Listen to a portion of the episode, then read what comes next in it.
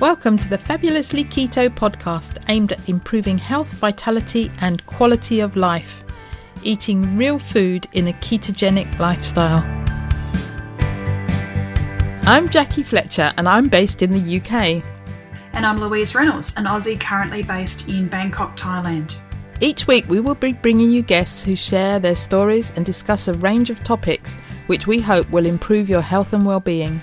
Many of the guests, like us, came to keto for weight loss and have stayed for their well-being, numerous health benefits, and because they are living their best lives. We hope you will be inspired to incorporate these ideas into your own health journey so that you can feel better than you ever have before. Thinking about starting keto? Take a listen to episode number two What is Keto and How to Start?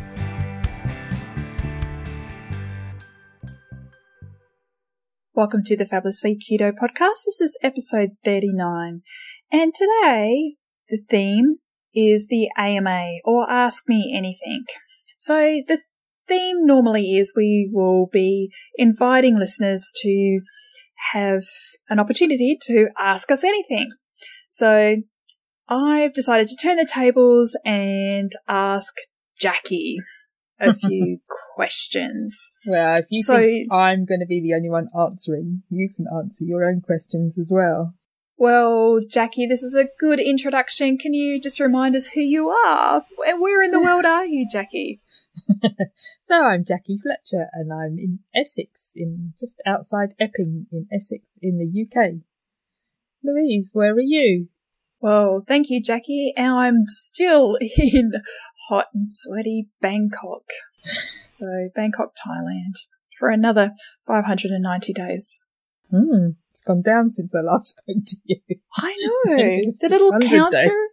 yeah, no, the little counter is ticking away. So, um, yeah, just waiting for that opportunity to, to fly back to Australia and see, see family. So, yeah. waiting patiently. It's not the secondment that you expected, is it? No. You were going, to do lots of travelling, weren't you? Uh, yes, well, I'm looking longingly over the border to Angkor Wat in Hong Kong, the snow monkeys in Japan, cherry blossoms in Japan, the pandas in China. Anyway, but yes, as I said to said to friends and other relatives, it's just basically an opportunity to get to know more intimately Thailand, and we have we have travelled, so but not quite this this time. At this time, we're still restricted to the city, so because of the interprovincial travel bans. But I'm not alone. I know that other listeners will share my frustrations of a very prolonged and protracted restrictions. But um, yeah. But we're making the best of it, aren't we, Jackie? So as we sit here in our respective um, offices and we're recording, and Jackie, I'm going to ask you a couple of questions. So it gives the opportunity for the listeners to, to get to know you better, not me. I get to ask the, the hard questions. Yeah, I'm going to switch them back to you. So the first question I have, Jackie, is, you know, which we do ask our, our listeners, uh, our guests, you know, their, their journey. And I really wanted to start with your why. You know, what was well, reflecting back, what was your why? And the second part to this question will be, how has that changed to, to today? You know, what is today your why? So I think when I first started, I didn't have a why. I didn't believe it was possible. I didn't believe I was going to lose weight and keep it off. I thought, yeah, I might lose some weight. Everybody loses weight if they try a diet.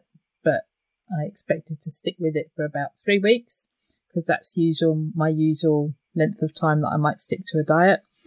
And then I thought I would just put it all back on and a bit more. So I didn't really start out with any huge plan or any great plan. And as you know, I didn't even look very much into it. I just cut some things out of my diet. Um, I bought a carb book and would look up carbs, but I took myself into that peas and corn were fine. so I had lots of those. So it was only once I got more into keto and the weight was continuing to come off that I started to think about why I was doing it because it's so easy if you don't have a why, it's so easy to just revert back to the old way of eating. So at that point, my why became, and I would say to an extent it still is. Um, answering your second question first, I don't think it's changed very much. So my why is I'm 40 years older than my boys. Most of you know that I've got twin boys and I would like to see them grow up and I would like to see them have children of their own. So I'd like to become a grandma. And I want to be able to do that um, in good health. So have good brain health, um, good metabolic health. I want to be able to, if they have a child, I want to be able to pick it up. I want to be able to get down on the floor and play with him or her. And I think that is still my reason. The other thing is, I decided uh, more than 10 years ago that I wanted to live to 107 for that reason that I'm 40 years older than the boys and I wanted to see them grow up. But I never really gave any thought about how I would be at 107. And now I've given that more thought and I would like to be in good health. I would like to have good brain health and remember things. I don't want to be sitting in a home where they just come and see me once every few months. So I want a quality of life. So I want to, um, as Mark Sisson says, live long and drop dead. That's my plan.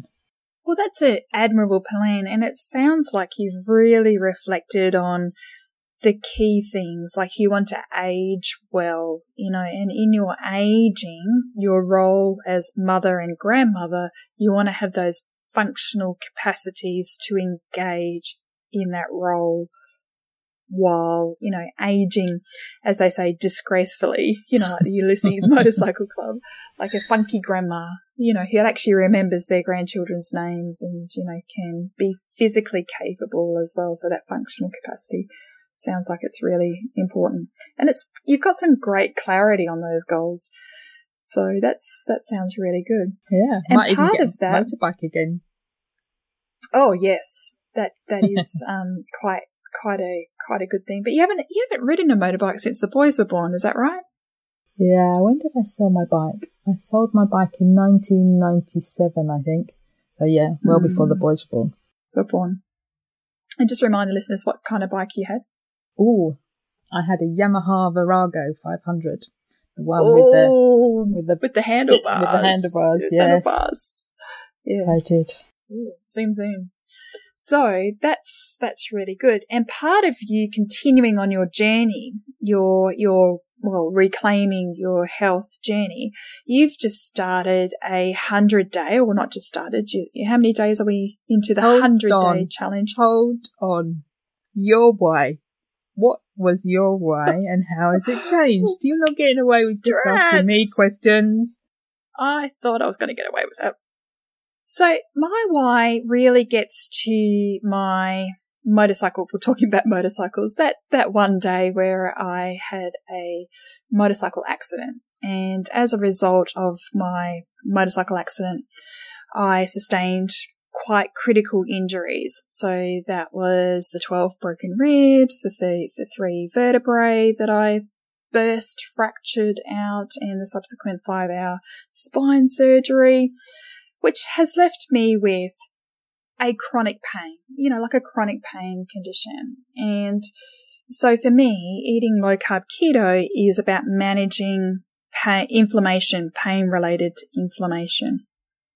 So this means that every day I, I know if I don't eat the right things, then um, I will, you know, aggravate, aggravate um, this chronic pain condition.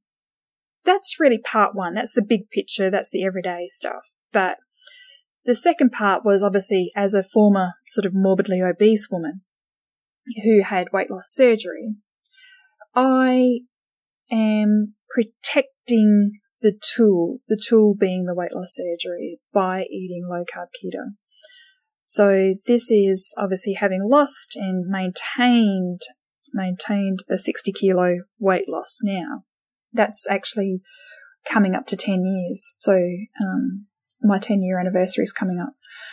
this is about, you know, again, like you, that functional capacity. So being able to move and move well with no pain or at least low pain.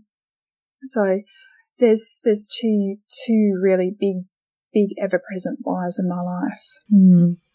Yeah. And they, I mean, that pain one for you is really critical. So that keeps you on the straight and narrow, doesn't it? Whereas I, I can I, waver because mine is is a very long distance why. Whereas you get feedback mm. immediately. Immediately. And this is the thing that I really notice, obviously living here in Bangkok, is obviously the street food. And this is the thing ever present is on the street food. It's absolutely, it's cheap, it's delicious, it's flavorful, but it's cooked in these crappy seed oils. So as much as I, I love eating out on the street and, you know, it's absolutely delicious. I know that the next day there will be obviously, oh, that doesn't feel good. That doesn't feel good. So yeah, it comes at a, at a cost and that's a little bit of a challenge because uh, yeah, it means obviously cooking, cooking, obviously I'm cooking at home. Eating out is, um, certainly for street food is, um, yeah, I get that feedback instantly. Mm. Okay. You can ask me the next question now. So part of your why, and you continue on your journey to to being a funky, funky limbo grandma. Um, we, well, we have started on this uh, hundred day alternate day fasting. So I know that we were both inspired by the recent interview on our good friend Daisy Brackenhall's Keto Woman podcast with Karen Ogilvie, who laid out, you know, the the gains that she got from this particular way of eating.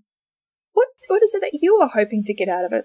So before before I answer that, I'm gonna just explain to the listeners what we're doing. So I think correct me if I'm wrong, Louise, but I think you're actually doing alternate day fasting as in one day you eat, one day you don't, one day you eat, one day you don't. Whereas I'm slightly different and I'm doing it I'm not eating three days a week. So I have two days um, and as we record this, it's um, this will be my second day eating, and then tomorrow I'm not eating. So we go from supper on one night through miss the whole of the next day eating through to lunchtime ish on the following day. So that's 40 hours of not eating. Is that what you're doing? I am doing about 40 hours. So yeah, so it's the supper, the supper on the one night. So the completely not eating on the, the next day, and then I break my fast at about lunchtime on the day after. So it's roughly averaging out 40 hours, 40 yeah. hour um, fasting. So what I? And uh, yeah, I'm going round. Yes, going yes, going right round. Alternate, yeah. Whereas for me, um, and I think that the difference is that it's just you and Andrew, and you're both doing it, and you're doing it together, so it doesn't matter too much. Whereas for me, Sunday is a family day, and we have lunch together, and quite often we have supper together, um, as in the boys and me. So I just wanted to eat on a Sunday, so it suits me to do three days rather than every other day. So why am I doing it? I have maintained my weight within half a stone, seven pounds. What's that? Three and a half kilos ish um, for the last two years, more or less. Um, last year, when we did some, last year, we, and it was about this time, it was about April time, we started a twice a week not eating. Do you remember? And that worked quite well for me. And my weight did go down over several months. I went down about half a stone. But of course, once I started eating again, it just went back to, to where it was, to where we started. So I thought, right, I need to kickstart some of this weight loss again. So I thought we'll try this one. So part of it is weight loss and I would like to lose a little bit. It doesn't matter. I'm not that bothered about it. So for me, my key drivers are bringing down my morning blood sugar, which although is in the normal range, it's less than it's usually less than 5.3, which is about 95 or 100 in US terms. And that's where it normally sits, and I would like it to be a bit lower. And if possible, I'd like it to be under five. So that's part of the reason. And the other part of the reason is that back in January, I had my fasting insulin taken and my HOMA IR taken. And I, my results were quite good. So my insulin levels were 5.9, but I think they should be under five. I don't know if, if you know those terms, Louise. Does that sound right? No, you don't know. I think a good a good score is under five, so I'm nearly there uh, with the fasted insulin, and the HOMA IR, which measure, measures your insulin sensitivity, is less than one, means that you're insulin sensitive, which is optimal, and above 1.9 indicates early insulin resistance. And I was 1.4 and it came up in red, like, doo doo doo doo doo, careful, watch out. so I would like to get that to under one. So that's, I think, the the two things that I'm looking to achieve with this alternate day fasting. And so when we get towards the end of the alternate day fasting, I will have those tests taken again. How have you gone so far with this different pattern? Because obviously last year we were having the twice weekly um, fasting regime. How have you found the alternate day pattern? I thought I would struggle um, because um, I love eating, as I've mentioned many times before. And I thought I would really, really struggle. And I do to some extent go through that, oh, I want to eat. But it hasn't been as bad as I expected. Um, and I seem to, you know, once I get through till dinner time, then I know I'm on the home straight and I can push through. So I think the hardest time for me is usually around lunchtime when I would normally start eating. And then I go into the kitchen and I see we have the eggs on the side in a basket and they're all piled up. Um, and I look at the eggs and I think, oh, I'd like to eat an egg. so, how's the alternate day fasting going for you, and what did you want to achieve? Well, so far it's it's really well because I actually started a week before you. I sort of jumped the gun and started mm-hmm. a week after. Um, we came back from our little vacation, which was after Easter, after and no, just before Anzac Day, so 25th of April. And that was after Thai New Year. That's right. So we'd come back from a little vacation away and we jumped straight, straight into it. It's gone really well. It's an easy pattern. I know what I'm doing each day. I give my body a break from eating. I'm giving my digestion a break and then I get to eat. And like so far today, uh, when we were recording, it's 21 hours, 41 minutes. And, um, but tomorrow I get to eat something yummy. So it seems to be like a really mix of obviously quite good sort of time restricted eating because tomorrow at lunchtime we will uh, have something to you know break our fast then I am going to have something absolutely protein focused. So I'm prioritizing protein. And what we're doing now is because obviously our food budget has changed a little bit. I'm going to buy a yummy, delicious, juicy steak or something, you know, absolutely.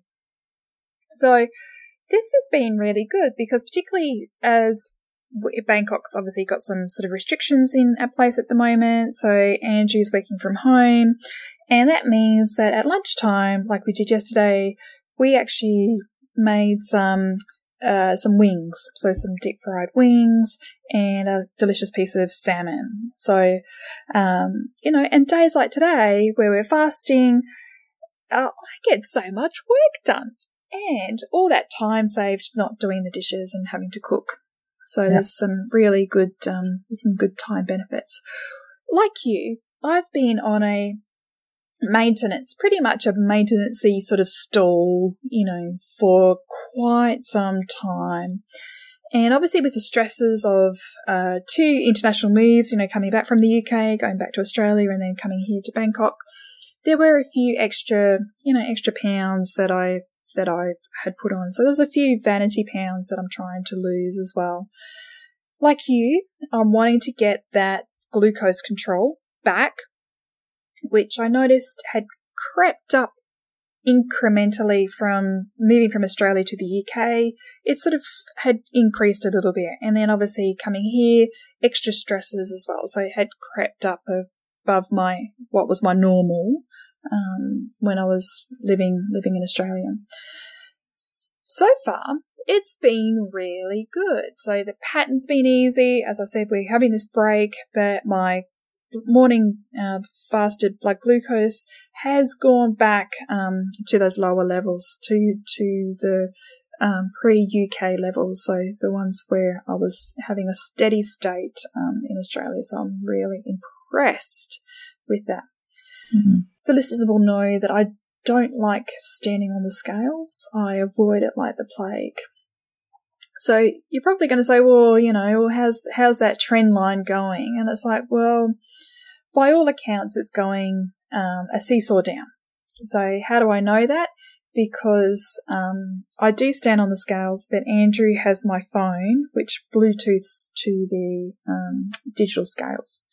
So he gives me like a yep, yep, no worries, yep, good, good result. So, but I don't need to know the number. So, um, interesting. So apparently, apparently it's a, a seesaw um, on the eating day it it will go up, and that's to be expected. But the the fasting days, you know, it, it, there's a trend trend down. So I'm quite excited yeah. about that. Yeah, and I think because you said you told me um your the total loss, and was that on a non-eating day? Yeah, that was on when ton, you started. A, yeah, a non a non-eating day. So yeah. yeah. so with the with the seesaw down, you know, the like tomorrow when I so I'm fasting today, so tomorrow when I um stay on the scale, it there will be the um be the loss, but the rolling average is is down. So so my loss over the month because it's been a month for me, so it must be five weeks for you. On non-eating days is two pounds. I've lost two pounds, which is well done. a kilo. Yeah. Um, but on eating days, it's all over the place. It can go really high. I can put on four or five pounds. Yes. To only put on a couple of pounds. It just depends. And the yes. other thing I was going to say is, um, my morning blood sugar has on non-eating days. So I haven't tested recently on eating days. Um, my non-eating day blood sugar seems to have come down quite a lot, and my ketones have gone up quite high. Yes. So yeah, I, I, I and it was only in the last week that I've seen that shift. It it wasn't happening. What I wanted to happen wasn't happening after three weeks, and I was thinking, what's the point? Why am I doing this? And then in that, I said it to you, didn't I? And I said it to um, someone else in our Facebook group, and then it just dropped the next day. It just went right down low, so much lower. So that was amazing. But I think that's the difference, obviously, between you and me as well, because I'm definitely more insulin sensitive, you know, and maybe this is what you needed to to go into. It took you the three, three and a half weeks, you know, now it's the fourth week for your body to to get to that point because of the the little insulin resistance that you have left. But it's clear my insulin sensitivity is so I know that tomorrow, obviously coming up to the, the 30 hours or 30, 35 hours or so, my, my blood sugars will be at that lower end, which, you know, it's not unsurprising for me. I'm, I'm not, I'm not shocked by, by that. Hmm. I'm just really happy on the eating days, the, the morning, say, you know, the morning after the eating day where my blood sugars are still at that lower level, which is really what I wanted to achieve on a consistent basis. So yeah. what would I consider a normal thing? I was just going to say, I just looked up my test results for my HOMA IR and my fasting insulin, and they were done in November, not, um, not January. So quite a while ago now. So, following on from this challenge, I know that you were obviously very frustrated when we spoke about it the other day, and you were going, Well, what's the point? why am I doing this? You know, this is, just, I'm just going to put this weight back on. So tell us a bit more about your concerns about, well, we're going to finish this challenge after 100 days and about maintenance for you coming out of this challenge. Yeah, I I think, and this is something I'm not, not going to look forward to, is because I love eating and I like lots of food. I think if I want to maintain this, I'm probably going to have to do what I say not to do, and then that is probably track a bit my um, calorie intake and see if I'm not make sure I'm not eating too much, which I'm not. I'm quite enjoying this way of eating because on eating days I can eat really a lot because it doesn't matter if I eat more than I would normally eat because over the two days I'm still eating less than than I would eat.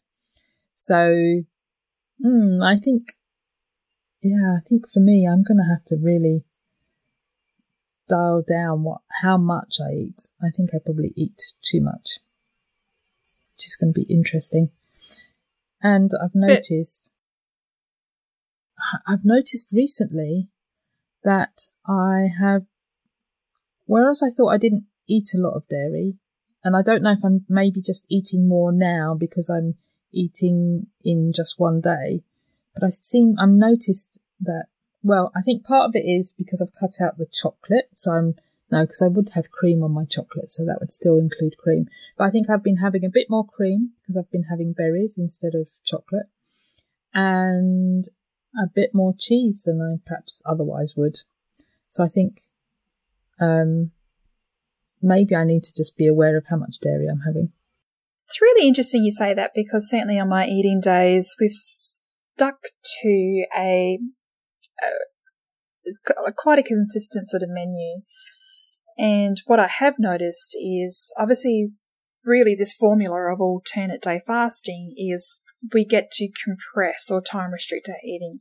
But within that, that window, we are trying to obviously prioritize protein and prioritize our nutrients. So we are going to be feasting and then obviously we go into that our next fast. But certainly what we've been eating consistently is the salmon, you know, for omega 3s, our steak, and we're just obviously trying to, to get, you know, we can do that now, better, better quality um, meat. We, we have had some chicken, but mainly uh, I don't tend to feel satiated unless it's like obviously the wings, you know, is, is a deep fried, we deep fry in lard. We do actually have other bits of dairy, so certainly in the coffees and that sort of thing, um, with the cream. But I've been making that egg pudding. So that's the Maria Emmerich uh, chocolate egg pudding. And that's yeah. that little treat at the end of the day. And again, that's protein. So it's, it's quite a good protein boost. For when we break our fast at lunchtime, you know, it can be just bacon and eggs, that sort of thing as well. So, but I, I get full really quickly. And I know that obviously I have a physical capacity limitation, it just feels like I'm fuller quicker um, for whatever reason. So I don't know if my my shrunken tummy is getting you know shrinking again. Shrinking but. Hmm. Yeah, which again makes me more concerned about obviously the protein and making sure that I prioritize protein. Which is gets me to um, I shared shared a picture with Jackie that I made the um, what was the cloud bread, you know, like the oh the the soul loaf bread, the egg white based. Um, again, there's another protein, a protein bread, but just made purely out of out of the egg whites, and um, just obviously looking for this elusive low carb bread, you know, holy mm-hmm. grail, which is not going to. It does look a bit like a cloud, but it just does not cloud look bread. appetizing at all. It looks like white bread. So um, it was it was fine. I had to order especially the egg white protein, which gives it a firmness as well. It has, I didn't put as much sweetener in there as the recipe said because obviously, I, you know, it's, um, I didn't necessarily want to be including sweetener, but it holds together like a, a white, like slow, sliced bread. So Okay. um, I toasted it, um, but I think it's better fresh. So because it has a fluffy, a fluffy consistency. So um, yeah, but it, it's it's delicious. So it, wa- it was it was delicious. But um, yeah, if you still want the other type of bread, you know, like the psyllium flaxy sort of um, browner bread, then you, yeah, there's other recipes. Yeah, do you know I haven't replaced bread at all um, on this way of eating? In fact, um, I think once I made a mug bread, and that was only recently, as in the last year, and I made it to go to make a burger bun, and and then the other week I made some rolls, and that's the first time. You also made truffles because you've been having I them do. as burger. I, I make I make the truffles, but only that's only been in what the last six or eight months that I've made those. Mm. But I, yeah, Well, tell us about those bread rolls. Did you make that in your new Thermomix, your new medical device? I did.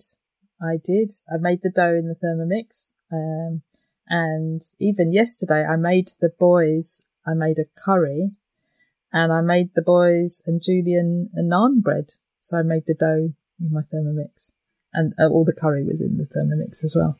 I made yesterday uh, mayonnaise. So that's just the quickest mayonnaise in the Thermomix. So Yeah, I think actually the making them with a stick blender, making the mayonnaise is absolutely fine and it's just as quick. But what I like is you make the mayonnaise in the Thermomix and then you throw in take take most of it out and just leave a bit in there and then throw in some cabbage, carrot and onions and in 30 seconds you've got a coleslaw. Really yummy Well- coleslaw.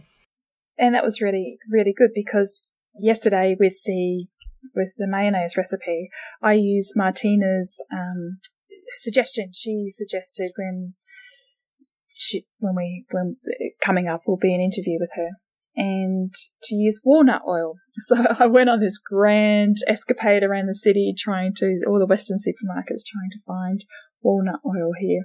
So um, yeah it was it was really delicious. So it was a really because it's quite mild and it was a lot less expensive than the avocado oil.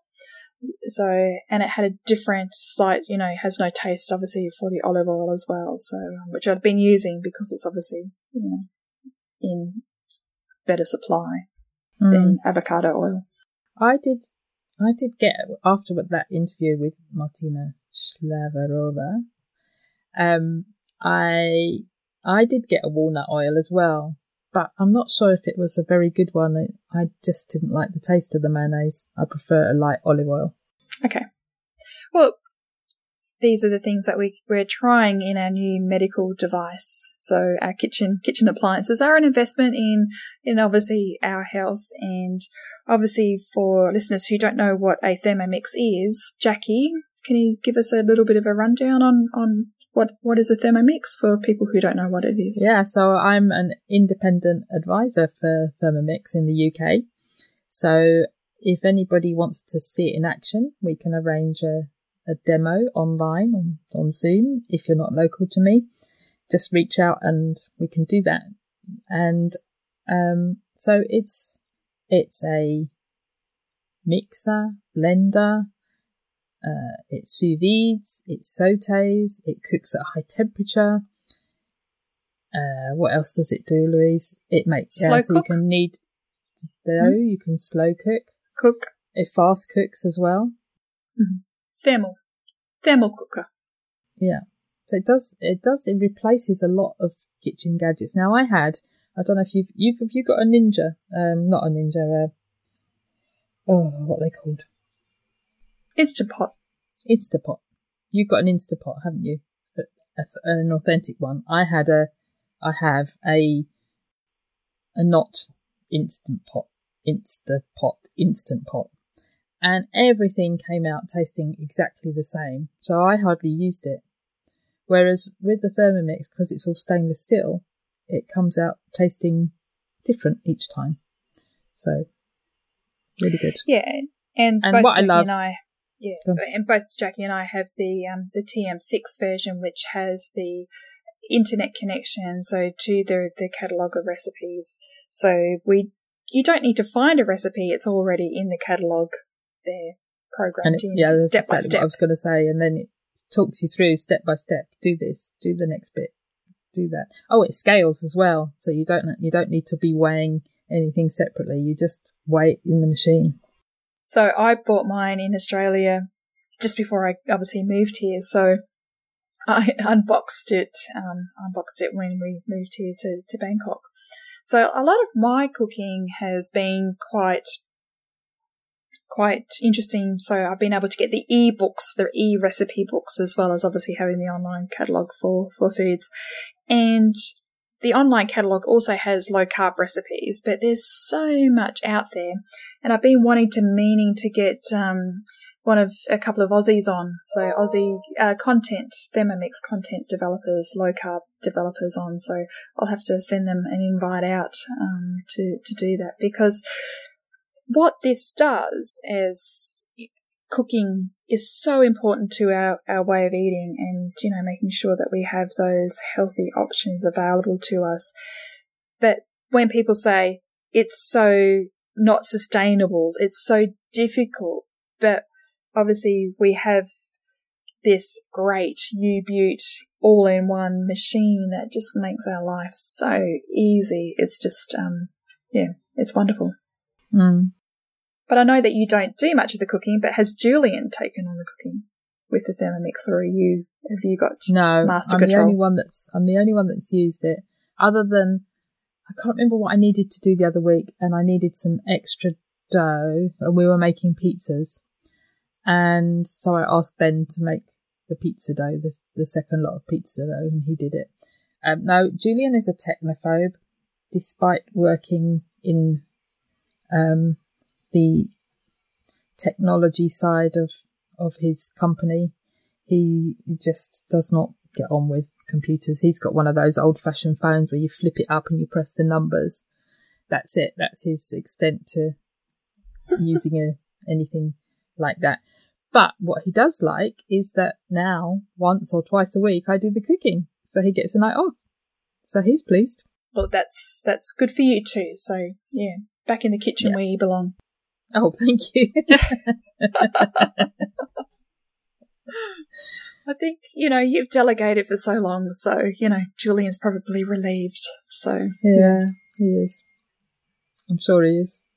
so my last question, Jackie, is it gets back to we're almost that yin and yang, aren't we? You're the moderator and I'm the abstainer. And I know that recently you were actually abstaining from a few things and you decided to actually reintroduce um you said about sweeteners i think there was a little bit of chocolate that you were sort of having a break from and also a cup of tea how's Mm. that going Well, it's been uh six weeks, maybe more, come seven weeks now. Um, since I stopped the I stopped tea, sugar, and when I say sugar, that would be in chocolate because I have eighty five or ninety percent chocolate that has some sugar in it. Um, and sweeteners, so nothing with sweetener. Uh, so now I'm up to, I'm sure it's about seven weeks that I haven't had any sweetener or any chocolate.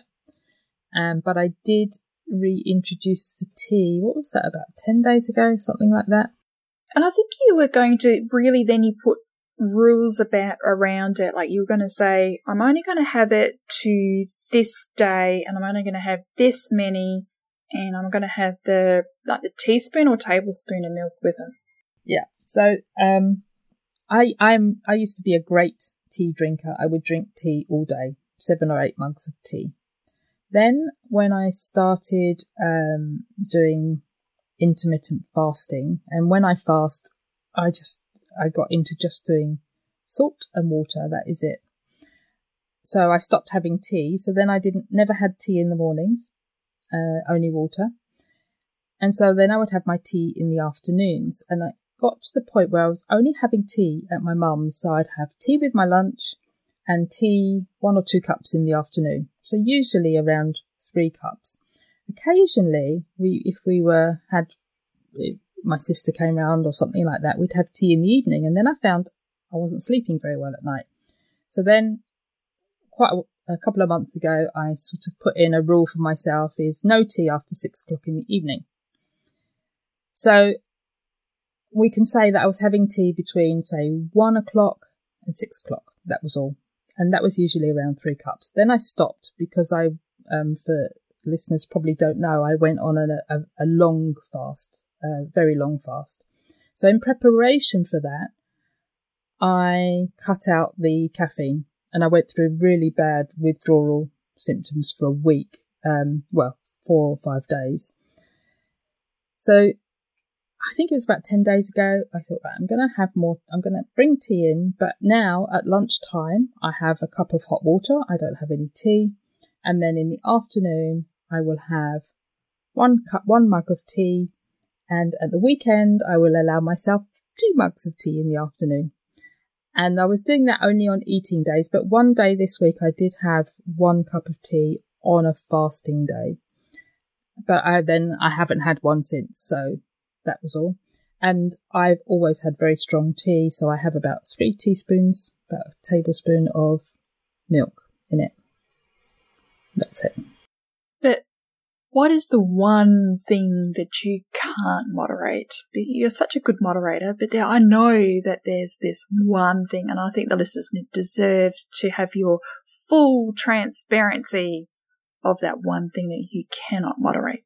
So the one thing I cannot moderate is chocolate raisins. Marks and It's your- Spencer's chocolate raisins. It's your kryptonite, isn't it?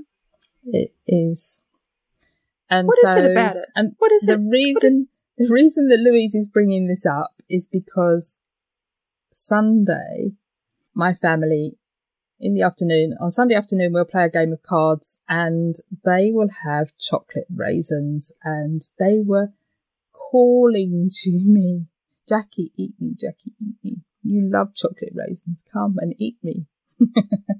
so I messaged Louise and told her that they were they getting the raisins out, and they were going through the packet quite quickly. And I was thinking, oh, good, they'll be gone in a minute because it was an eating day, so I, you know, technically could have eaten them. Um, but then they got out another packet. Is So- this your mum? This is your mum, right? your this mum. is my mum. My mum, who's fairly low carb and doesn't eat a lot of chocolate or anything sweet. She was sitting there eating them as well.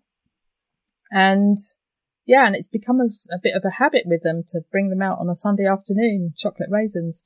But I was, I think the one thing that did stop me, it was, I knew it was calling to me and I knew if I would, you can't have one, they're tiny. You've got to have a few. But I also know that you can't just have a few, you need to have a few more. So the best thing for me was not to have any, but also what stopped me was the sugar.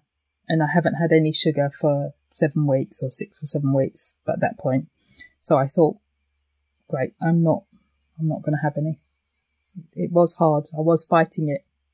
And I did say that you should be proud of your strength and your resolve. You know that that's that's really hard because I know that it is a it is one of your kryptonite foods that you know I know that once you pop you can't stop. It's like a it's like a Pringle. So Yeah. yeah. And I think that was part, you know, when we did the two day fasting last year, I started at that point with, well, because I'm fasting a day a week, I could have something that's not quite keto.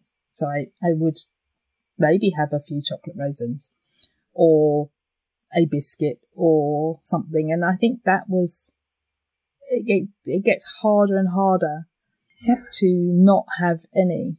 So I think since I haven't had any for a few months now, I think it's easier to keep it going and not have any.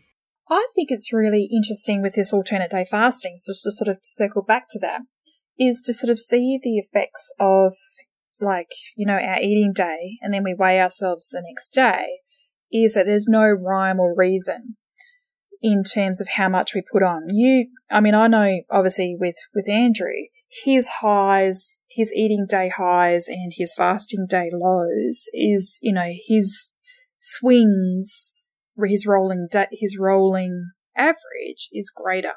His mm-hmm. swings, he- like you, he can go up one kilo. What that's you know That's quite a significant amount in just the space of 24 hours. But we've been really good with our staying low carb keto on our on our eating days, except like you on Sunday, which was an eating day, we got invited out for dinner. And we had no control over the food. And um, the dessert was um, was a pie. So it, it was only six of us because obviously we we're restricted to how many people we can we can interact with, and um, it was obviously not not keto. So part of it was that loophole thinking, you know, Gretchen, you know, Gretchen Rubin sort of says about our habits and we have these little loopholes because I've been fasting, I can have this. But, you know, here I was in a social situation, knowing that there was a dessert, I sh- could have, should have brought some other alternate option or gone back to there was cheese or I don't know. But anyway. So I had the smallest slice of this, you know, pecan pie, which was like so sweet. It was just like, you know, yeah. But anyway, I just put lots of cream on it and um, be done with it. The next day, obviously, you know, post eating day, because it was an eating day, so I know that you're normally up around about a pound and that sort of stuff, and that was fine. So because obviously the following day, again with um with with fasting, so normally I would lose typically because the, the average is going down, I'd lose that pound plus a little bit extra. And, um, but I didn't. So mm-hmm. I can imagine it was all that sugar, you know, glycogen, you know, in my, in my muscles, which gets me to the point. I've been skipping. Um, listeners will be excited to, we will have a guest, um, that we have interviewed who mentioned about this high intensity activity. So I used to love skipping. So I thought there's no better way than deplete that glycogen, Louise, by jumping rope. Oh my gosh, Jackie, I'm so terrible. I'm so uncoordinated. But I've been skipping as well. So you started, when did you start? Saturday or something? Uh, I think it was a little bit earlier. I think we went to the sports store during the week. Yeah, last week. So okay, but so you, yeah, but I have been skipping now. So um, so obviously working from home uh, with loads and loads that mountain of marking. So I break up the marking with getting up from my desk and trying to do at least 100 to 150 skips. So I'll do, you know, some time with the, with the marking and then uh, Andrew comes and reminds me it's time to get up from the desk now. So I was like, okay, well, what better to do with two minutes and um, try and do, you know, up to 150 skips at a time. So, which I'll do a couple of times throughout the day, but my calves are sore. um, but it's good. It's a good pain, right? It's a good pain. Yeah. So you're skipping rope. You've got one like Christine that counts, and I've got a one that my counting is me. Uh, but I'm only up to about 80. That's about all I can do in two minutes, two and a bit minutes, two and a half minutes. And I get t- tangled up in it and I just give up. So I think you need to go back to YouTube. There's a couple of good videos that I was watching today was obviously about your technique. So the technique for skipping. Oh, and there's a technique. there is a tech. Who knew? So apparently, when you can when make you a video about skipping, there's competitions, Jackie. Like there's like full on um, yeah, the whole sort of YouTube jump rope competitions and champions and technique. So I was you can watching. include the link in the show notes. Yeah, it was really good. Like it was good to sort of remind myself that you know you need the right size rope, you need to warm up, you need to do your ankles, your knees, and your hips. Of course, it's about your wrists, sort of movements. Um, yeah. So it was okay. it was a good reminder. You'll have to share that with me. So, anything else you wanted to ask me? No, I think I've channeled my best panorama style interview um, technique. But this has been a really fun sort of ask Jackie anything um, episode. But um, let's just remind the listeners, Jackie, where we can get the show notes for today's episode, which will have links to the YouTube videos on jumping rope. Yeah, and anything else we've mentioned.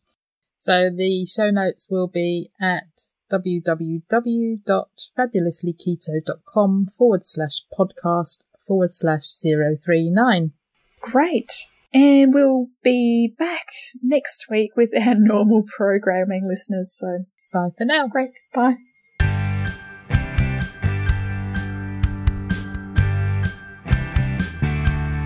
It would be great if you could support us through Patreon. Go to patreon.com forward slash fabulously keto and you can choose the monthly amount you wish. Can you recommend a guest we can interview? If you can, click on the link in the show notes to send us your recommendation.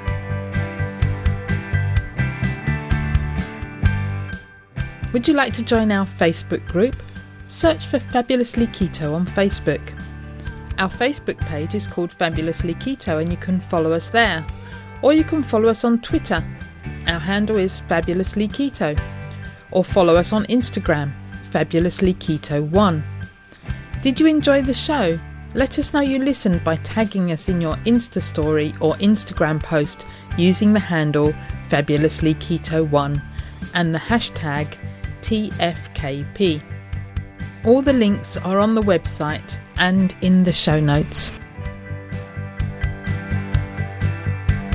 If you haven't subscribed to the podcast, click the subscribe button. Reviews help us to be found and reach new listeners please leave a review of our show on your preferred podcast listening platform. We appreciate you taking the time and read them all. Disclaimer The information in this podcast is for informational and educational purposes only.